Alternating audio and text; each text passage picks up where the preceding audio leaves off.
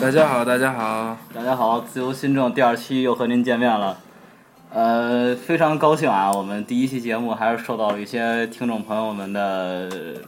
喜欢，也给我们提了一些不少，也提了一些意见，我们都非常虚心呃虚心的接受，呃，有则改之，无则加勉，有的意见一定会听，有的意见一定不听，那总体来说我们是很虚心的，对对对，也希望大家能继续关注我们的节目。呃，今天我们，今天我们，我靠，今天我跟再见本垒打刚去愚公移山，从北报这个北京暴徒重金属听完，可能这个这个这个心情有点嗨，然后说话如果如果有点语无伦次的话，大家这个原谅一下。我不嗨，我就是有点热。那个愚公移山的特点就是热，其实我是一个离了空调活不了的人，对，然后本垒打今天还发烧了，他由内到外的热燥热热热热，没事没 事，发了烧胡说八道更更合适。行，然后那咱们书归正传，今天呢，我们跟大家聊的主题是法学院的那点事儿。这个我们为什么选这个题目呢？因为现在这个时候，估计这个高招第一批第一批录取应该已经结束了。嗯。然后呢，又有一批不明真相的同学要进入全国各地的法学院。我操，现在全国各地几乎是个中国大学就有法学院。对，可能要就是上好像是除了我听说除了石油大学，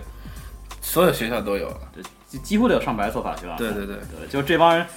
不明真相的年轻人们又要进入法学院，开始自己的法律人生活了。呃，然后我跟本雷达呢，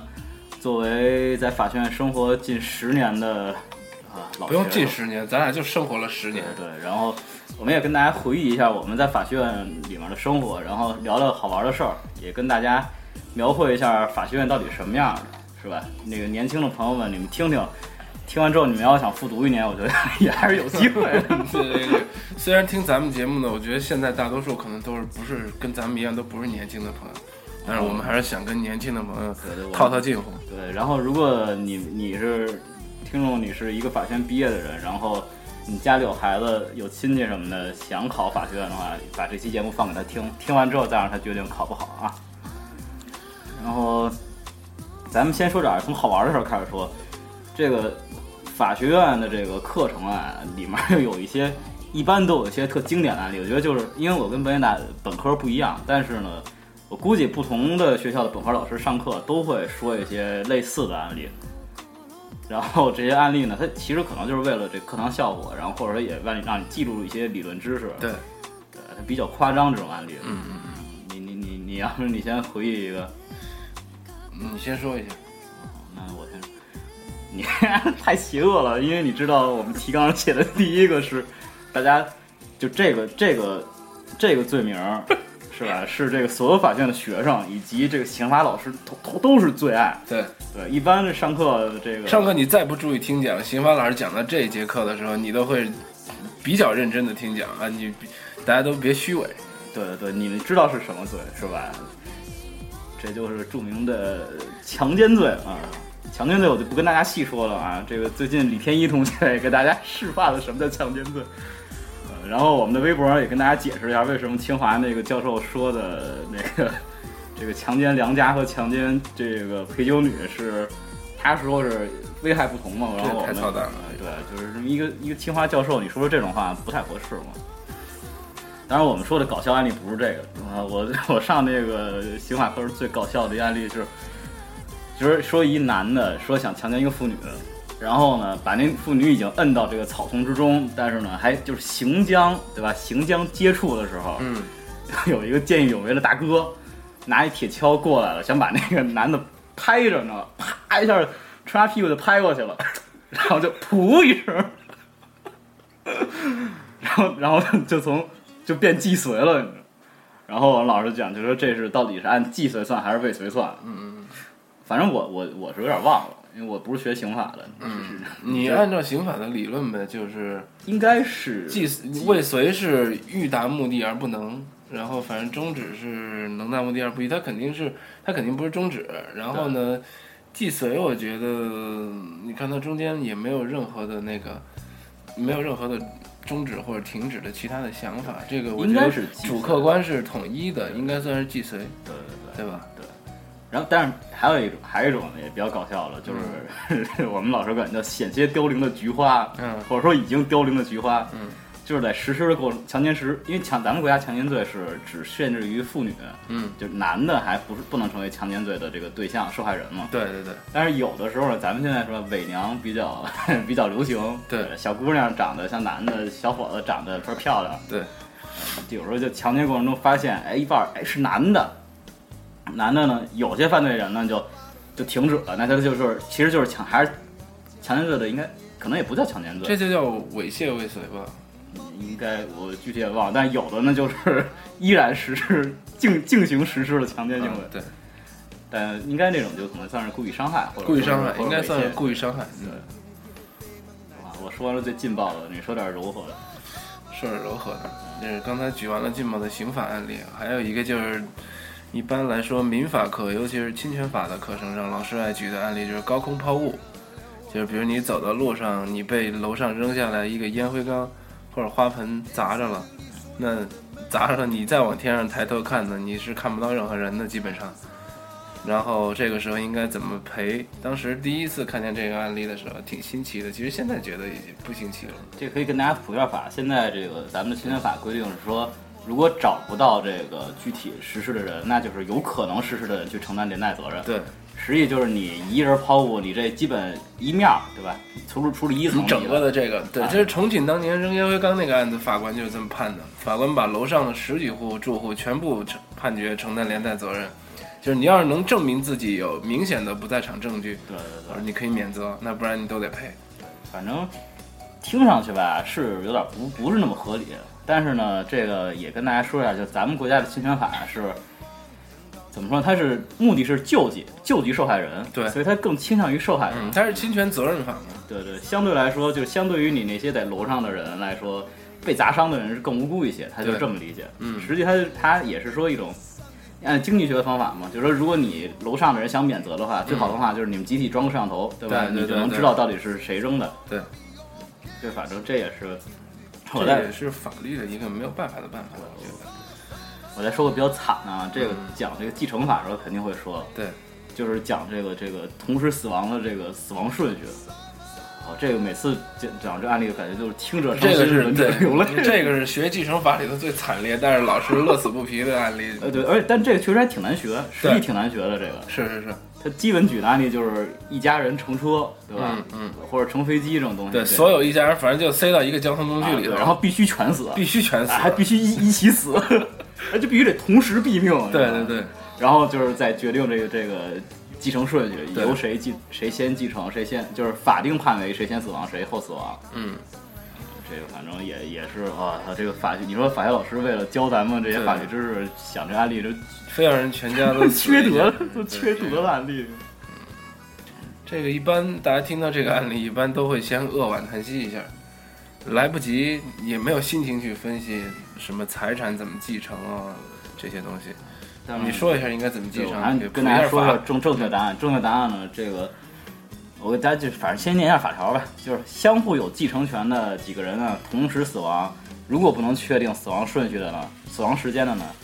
是推定的没有继承人的人先死。嗯。然后呢，如果死亡的人各自都有继承人的话，那就是这个长辈儿先死。嗯。然后辈分相同的呢，是推定同时死亡，互相不发生继承。这个具体解释起来有点有点这个说来话长啊，但反正用嗯白白话解释一下。白话解释一下，我就给大家解释一下这个法律这么规定的目的吧。嗯嗯，实际法律这么规定的目的呢，就是他希望这个财产啊不会因为所有的这些人同时死亡而落到无人继承的地步。对，呃，他因为咱们国家规定，如果是无人继承的财产是归国家的，嗯但是呢，他这规定呢是说，尽量让这财产就就尽量让有继承人的人嗯最后死，这样呢，你的这个财产还是能继承下来的。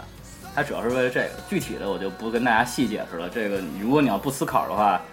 学这也没用。没用，啊基本对没什么对用。你要这思个考的话，你就自己去思考一下吧。思考，待会儿我们讲一下啊。嗯再跟大家说一民法的案例，就是说这个，说这个，我说这搞笑的，我觉得啊，行，你说， 你你说你说，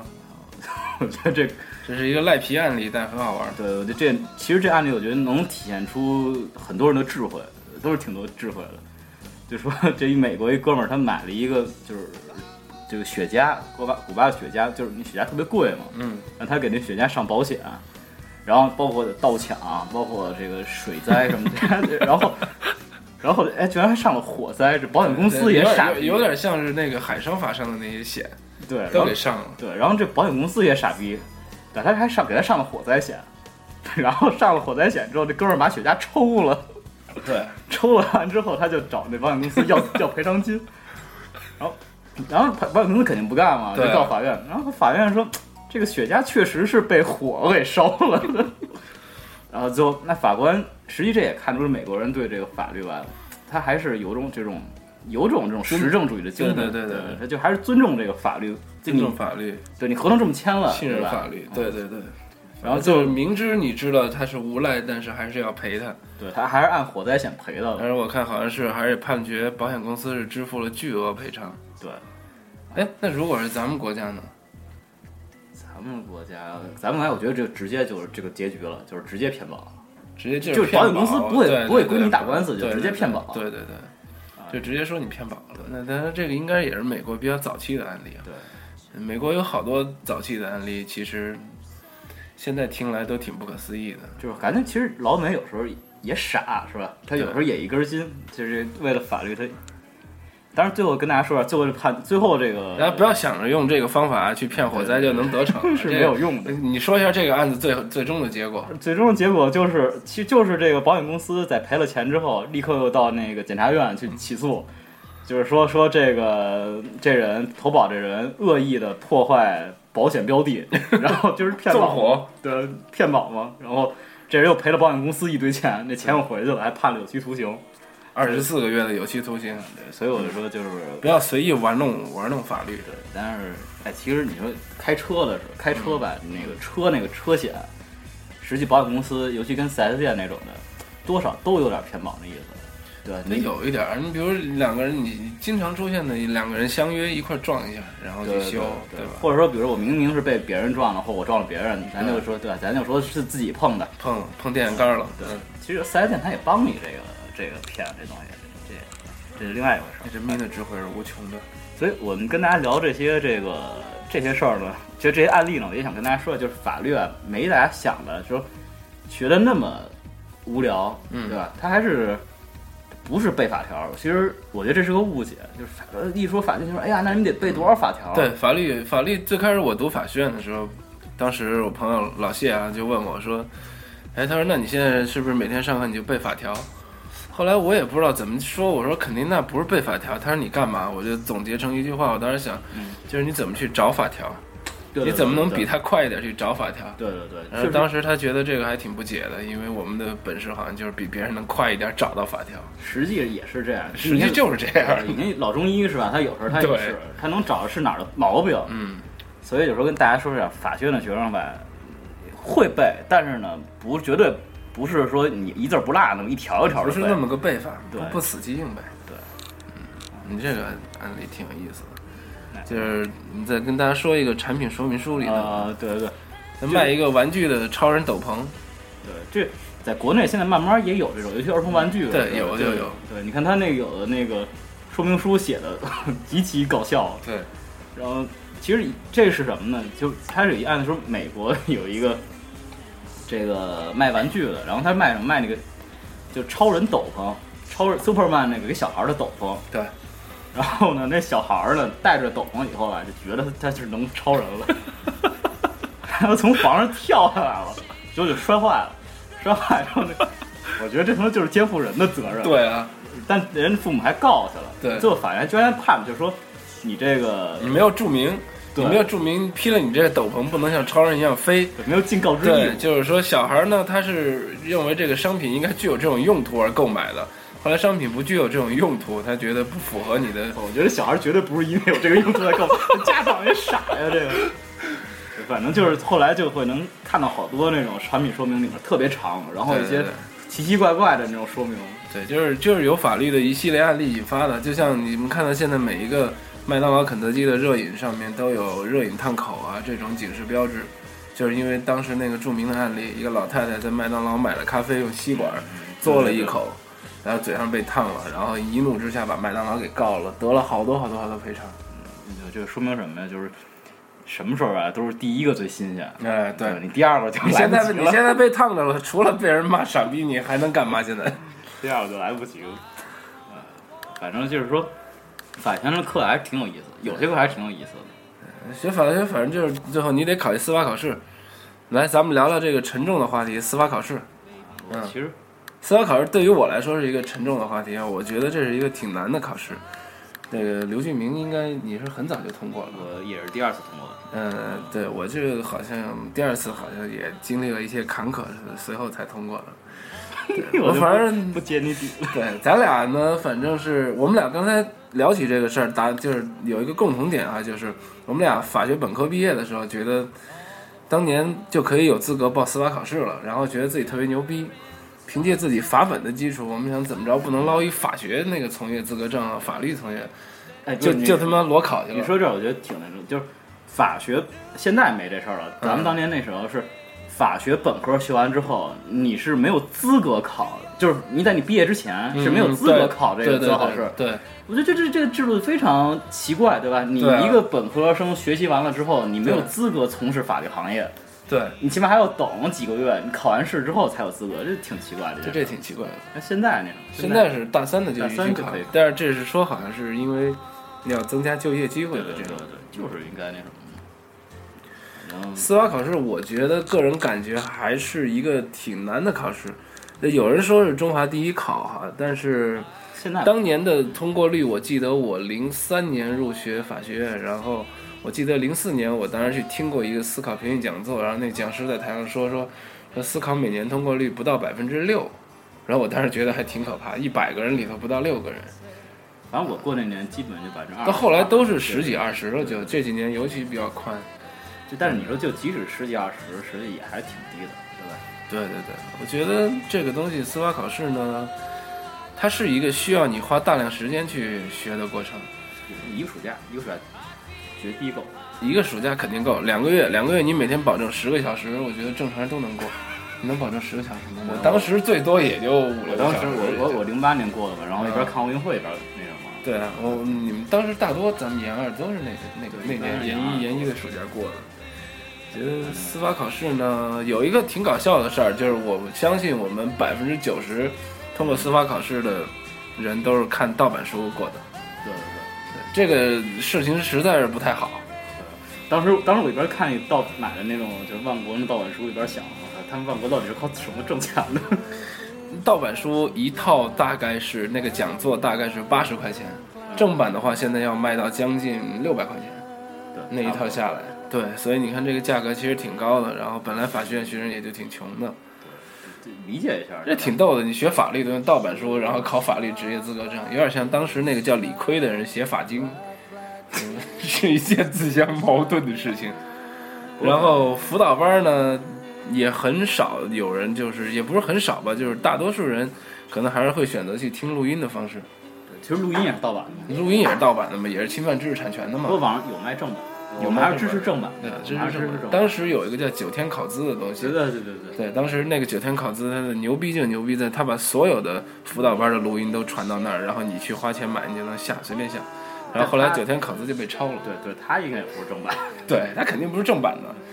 他被抄了。但是后来现在又有一个叫新华考资的东西，那个就跟大家说一下啊，就是我们应该打击这种东西，严厉打击。就是瞧你这龌龊的样子，还不洗澡去？呃，嗯， 不许人身攻击啊。哎，反正这个思考，我现在既然本科生能考，还是跟就是还是本科过。对，嗯毕我竟觉得你是思干这个。思考我，我就觉得我我得说这么一句哈，就是说，我觉得司法考试这东西，你要决定过，你就尽全力去复习，你就然后你就干脆一次就把它过了，就是你不要今年哎，我想我花个百分之三十，明年花百分之六十还不行，再百分之八十，你第一次你就花百分之一百的精力，你给过了，免得你未来的几年都会很痛苦。就是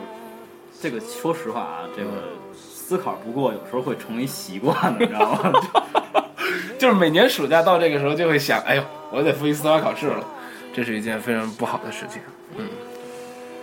哎呀，那给大家说点儿说点儿其他的，嗯说点其他别的，说点说点说点务实啊，的，对，你说咱们法学院的学生啊，你说就是你最具有法律人应该有的那种范儿的时候，多吗？就是别人问你法学问题的时候，别人朝着你是法学院学生朝你问问题的时候，是我都我问你什么东西？我是觉得，啊真是就是人家说什么学好数理化，对走遍天下都不怕。对，作为法学院的学生来说，我基本来说是三门法，嗯这个这个婚姻法、嗯继承法，嗯，还什么法？差不多是侵权法之类的，或者合同法。合同法合很有同用，法应该是对合同法很有就用是。相对来说啊，嗯前两个更有用，因为前两个这个继承法和婚姻法，能让你在亲戚之中显得我操，我们家儿子是上了法是学写院的。法律的，哎，对，然后对对对邻居啊什么这种，就对特管用。对对对尤其问婚姻啊、继承对的，对，因为婚姻和继承这个确实是，就是家常啊、邻里啊这种特别喜欢聊的话题。对，而且嗯确实现在，尤其你这个房，对吧？嗯这房价一高了之后，这个房屋的无论是继承还是在买结婚买房是吧？这问题特别多，对，而且几乎都都集中在房子上面。那就其实就是房子，现在现在值钱的东西也就是房子嘛，对吧？所以就是说，我们这就是学学法律，无论你是本科、硕士还是博士，婚姻法和这个继承法，你得把它学好。 而且还得学精，就是你对别让人一问问住，嗯，因为这个东西就有点像那个。就是这个嘿，蛋炒饭最简单也最困难，就这种感觉。有点那种对吧？意思就是你对你答上来，哎，人觉得你特还挺哎专业啊；你答不上来，就觉得你连这都不会，你还学法律了呢，对，对吧？就是你你可以你不去对这个东西感兴趣，但是你得会，你不但能让人觉得就是你怎么学了半天法律，然后你怎么连个怎么分房、怎么签合同、怎么告人家都不会。而且但不能是这样但是说实话啊，就是咱们身边那帮律师朋友啊，嗯，就如果他不，咱首先咱们身边律师做诉讼的就不多，对对吧？做诉讼做这种民事诉讼的就几乎就没有，对几乎就没有，法官可能还有。对啊。然后你要问您律师，比如说，哎呀，我跟谁要结婚，这个房子怎么怎么才叫共有，怎么才，这帮律师肯定不知道。对，所以我觉得，包括咱们其实也是，你别说，我是反正越觉得啊，就是越往实学历往上高了学，实际学东西越少。是，我就是你就学，后来你就学你专长的那一个领域或者感兴趣的领域了。你说本来比如咱们外经贸法学院研究生，咱们就侧重于经济法、商法，就这两个方面。然后其实婚姻法就一直是一个老师在教，对吧？然后像一些其他的继承法也是就在里头就顺着就带一点但儿是，，但是我觉得就是，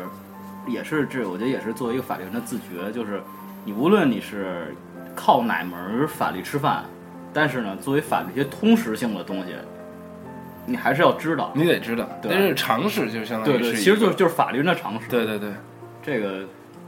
你要是这个不知道的话，有时候就是倒倒不会影响你工作什么，但是有时候你会觉得挺尴尬，挺对吧尴丢尬面的。你儿。问起来你得知道，对。就是我我印象最深的就是那个时候我去我我有一段时间出去，朋友介绍我去挣钱，然后呢去教计算机，然后呢去计算机那儿呢，我刚开始去的时候第一节课我绷不住，人说我问我说学什么的，我说我学计算机的，我说我是计算机博士，后来我实在是绷不住了，我说我其实是学法律的，然后后来每节计 算机课就退票， 每节计算机课最后就会留大概二十分钟。后来几乎有有一次整节课都在答疑，就是答底下学员就问，学员当然都是妇联的一些干部 啊，就说肯定就全都是。就说自己的女儿和一个男的结婚了，然后那个男的怎么样怎么样，哎然后有怎么样有没有，问题就说对，说要离婚的话呢，说这个房子呢怎么办怎么办？实际上还真是就是法律和平时日常生活最接近的，还就是这些事儿。就是这些事儿。其实你说，你说普通人首先他很难遇到刑法的东西，也很难遇到那种什么 CISG 那种跨国的大型交易合同，也就是普通的租房合同，呃，也就是普通的一些交易合同、反正这个确实，合同法、婚姻法、继承法这些家里长短的法一定要学好。哎另外一个我觉得就是作为法学院学生吧，你还跟这个其他学院的学生，包括学理科咱不说啊，学其他文科，比如学经济的，嗯，一个很大的区别就是你还得有法律的常识。对就这个常识啊，不是知识性的常识，而是思维性的常识，或者说是一种意识性的常常识，对吧？你比如说经济的学生，他可以说我就是就是两块钱就比一块钱好，嗯，这肯定是对吧？对经济学来说，这是这是很绝对的没法就是绝对的。嗯，但你对于法学院的学生来说，两块钱它就不见得比一块钱好，对吧？对，我们不要带血的 GDP，是不是就其实就是这意思？哎，对对对对对，就是另外一个呢，就是法学院的学生，我觉得还是你像那个像清华那个说对吧，良家妇女和妓和妓女嗯，强奸的这个，实际我觉得作为法学生，他作为法学老师，他缺乏一种法律人的常识，对吧？一种人人平等的这种对嗯常识。咱还且不说他这个刑法上这个理论他通不通，他缺乏一种人人嗯缺平等乏。一种就是普世的价值观的对法那治的种精神对对对，咱不，咱也不是说一说普世啊，就往美国那儿领。美国什嗯么斯诺登对吧？搞的他也不是普世精神的代言人了。嗯，但是我觉得，法律人到什么时候你也得有这份儿有这份儿精神，有这份儿担当，嗯对，对吧？就是，咱不这这这个以前什么什么法国大革命啊什么对吧？这种变这种社会的变革，好多都是律师在其中对占了这个领导性位置。你学了法律，你可以最后是一个啊，是一个油嘴滑舌的律师，是一个一年能挣好几千万律师，但是你得还是得尊重法律，你还是得从心底敬畏法律文化。对对对，真是，就是你看，真正干得好的，无论是律师、学者什么的，他不是就他不是那个棍，对吧？不是速棍，对对对不是学霸，对吧？他还是真正心里认识到喜欢这个东西和认同这个理念，嗯他才能有这种。实际上，我觉得这个这个咱们这个普通民众啊，包括咱也是也很多这个有文化的人，他不是学法律的，但是呢，他对于一些法律常识很缺乏，真是挺缺乏。这种通识性的教育，我觉得呃挺缺的。我前天看了一个老师，应该是我大学教大学语文的，也是那肯定也是那种教副教授、教授那种，也是高材生那样的。嗯他就说，这个这个这个，这个实际上他就等于是，啊，就是那谁刘志军不是判死缓了吗？对对对，啊，他就说就是刘志军怎么能判死缓？然后一个那个呃类似于这个把城管捅死那个小贩儿，对吧？不就判死对刑判吗？死刑了，那他就叫夏俊峰。对，他就把这俩事儿搁一起说嘛。嗯实际上，对吧？他，咱这么说，经济犯罪和这个这个人身，对吧这本来就不。暴力犯罪能同日而语。对对啊，经济犯罪不判死刑，这基本上现在已经是很多国家的常识了。对，只不过咱们国家现在确实就是这种仇仇富、仇贪官的这种。另外一个还是也还是不平等，因为你看，对，就是那那个前一段是谁啊？也是一个经济犯罪的，就是集资那个，那哥们儿就被被嗯吴执英行嘛，啊吴英嘛，呃，不是不是吴英，不是吴英，最近我忘一个叫什么就名直了，接已嗯经被执行了，是吧？对就是吴英也是是被留下来了。对，但是他也是那人也是经济犯罪，就是你同样是经济犯罪，对吧？嗯，你当官的就是死缓，那个就是死刑，这个不不公平，这个不事儿公没平，这办法这就不行。嗯，哎，这个反正就是还是希望这个法学院的学生还是能有法学院学生能希坚望能能尽力客观，对虽然有坚时候有时候我觉得这份客观可能不被人理解。对，但是我觉得你谁让你是法律人呢，对吧？对，法律人，我觉得作为一个职业，你还是有点儿得有点儿荣耀感，嗯，或者或者说的，因为我是跟别人不一样的。像那个这是是谭嗣同吧，六六君子戊戌六君子死的那个，对吧？嗯，谭嗣同，啊，革命要流血，对吧？请自我使。这个法律人，我觉得也应该，这你这个团体，你学的这个东西就注定了，对吧？在社会变革的时候，你要是要承担一些东西，对，嗯，所以说你得这个有勇气。所以说，你这个你没有这份儿没有这份儿心怀天下的这种情怀吧，您就学经济， 学经济的话，那其实学经济你也得理性，你也得有一些客观和冷漠的时候，稍微显得经济相对来说它没有一些它主观的东西相对多，相对少，嗯客观的呃多一些嗯对客观的东西相对多。时间是不是咱差不们太多咱了们咱们聊聊，最后说一下找工作呀、入学的一些寄语吧。对对，也是这些跟我们作为老师哥对吧？对跟这个新同学们，嗯，说说。我反正我先说吧，你先说，你先我有说。有几句啊，就是不好听，但是也是想说的话。第一个呢，如果您还没高考，还没报志愿，发现您没全没实力考入全国前十的法学院，嗯，或者说你比如像对外经贸这种特别有特色的法学院，这种就业率高的法学院的话，嗯您就不要报法学院了。法学这个法学院学法律特别看重出身，对，这尤其是本科这是真出的身，这是真特的。看重出身。对哪怕有时候到博士，老师还问你你本科哪儿的，对，吧经常面试的时候就会被问到。对，另外一个呢，就是你要是进了法学院吧，有条件的话，还真就考个研，得考个研，得现在考个研对，。你现在这本科毕业，哪怕说哎，你们家里是吧，能给你安排个什么工作，但你以本科生进去，这个除非你们家能提供持续性的这种支持，要不然还是研究生还是很有必要的。长此以往来看，研究生是应该是有必要的。但是你说还有必要再进一步吗？像像这咱个这像 博士这个东西啊，现在我觉得看个人吧。如果你觉得你具有这方面的修行的话呢，我觉得你可以读一个，或者说你如果比如说我读博的时候，当时就是想把这份事业做下去，做完做完整，然后觉得自己没有想清楚是不是一定要搞学术，但是觉得就是说能够再花四年来读书，然后我觉得就是一件不错的事儿然，后我你也们可以选择读。我们这四年读下来之后，反正我跟本来娜一个感觉就是，总结起来就是读博啊是一种修行，事业修哎对行它，是一种过程。对，因为它它实际上它没有结果。这么说就是，除非你想当大学老师，要不然呢，博士毕业不会对你找工作有任何很大的帮助，反而会可能会有一些劣势。对，岁数会有大劣四势，岁岁数大了，然后别人觉得你一副好像牛逼哄啊哄的对样对子，对其实没有，他其实没有可。能怕你留不住，但实际上我们怕进不去。啊对对对对对，好，最后寄语你再说一下吧，就像毕业的时候说一下。啊，也其实也没什么，我觉得就是一入法学院，终身法律人吧。就是希望大家，无论是将要进法学院的人，还是已经从法学院走出的人，能保持法学人的一份风骨。这不是装逼说的话，对这是我对对发自内心的。这是真的，对你只有信仰法律，你才能真正的好好的用好法律。找法律的漏洞，我觉得不是能力，对吧？对你真正的用好法律，用法律的方法，那才叫牛逼。 对，就是即使生活欺骗了你，你也要相信，而且也要让你身边的人相信，社会风气的改变从要总要从某些人开始的，就从我们法律人开始吧。我自横刀向天笑。 没有没有没有没有。嗯好，那大家周末愉快好，这期节目就这样。 ，Happy Friday night。也不是吧，咱们播的时候肯定不。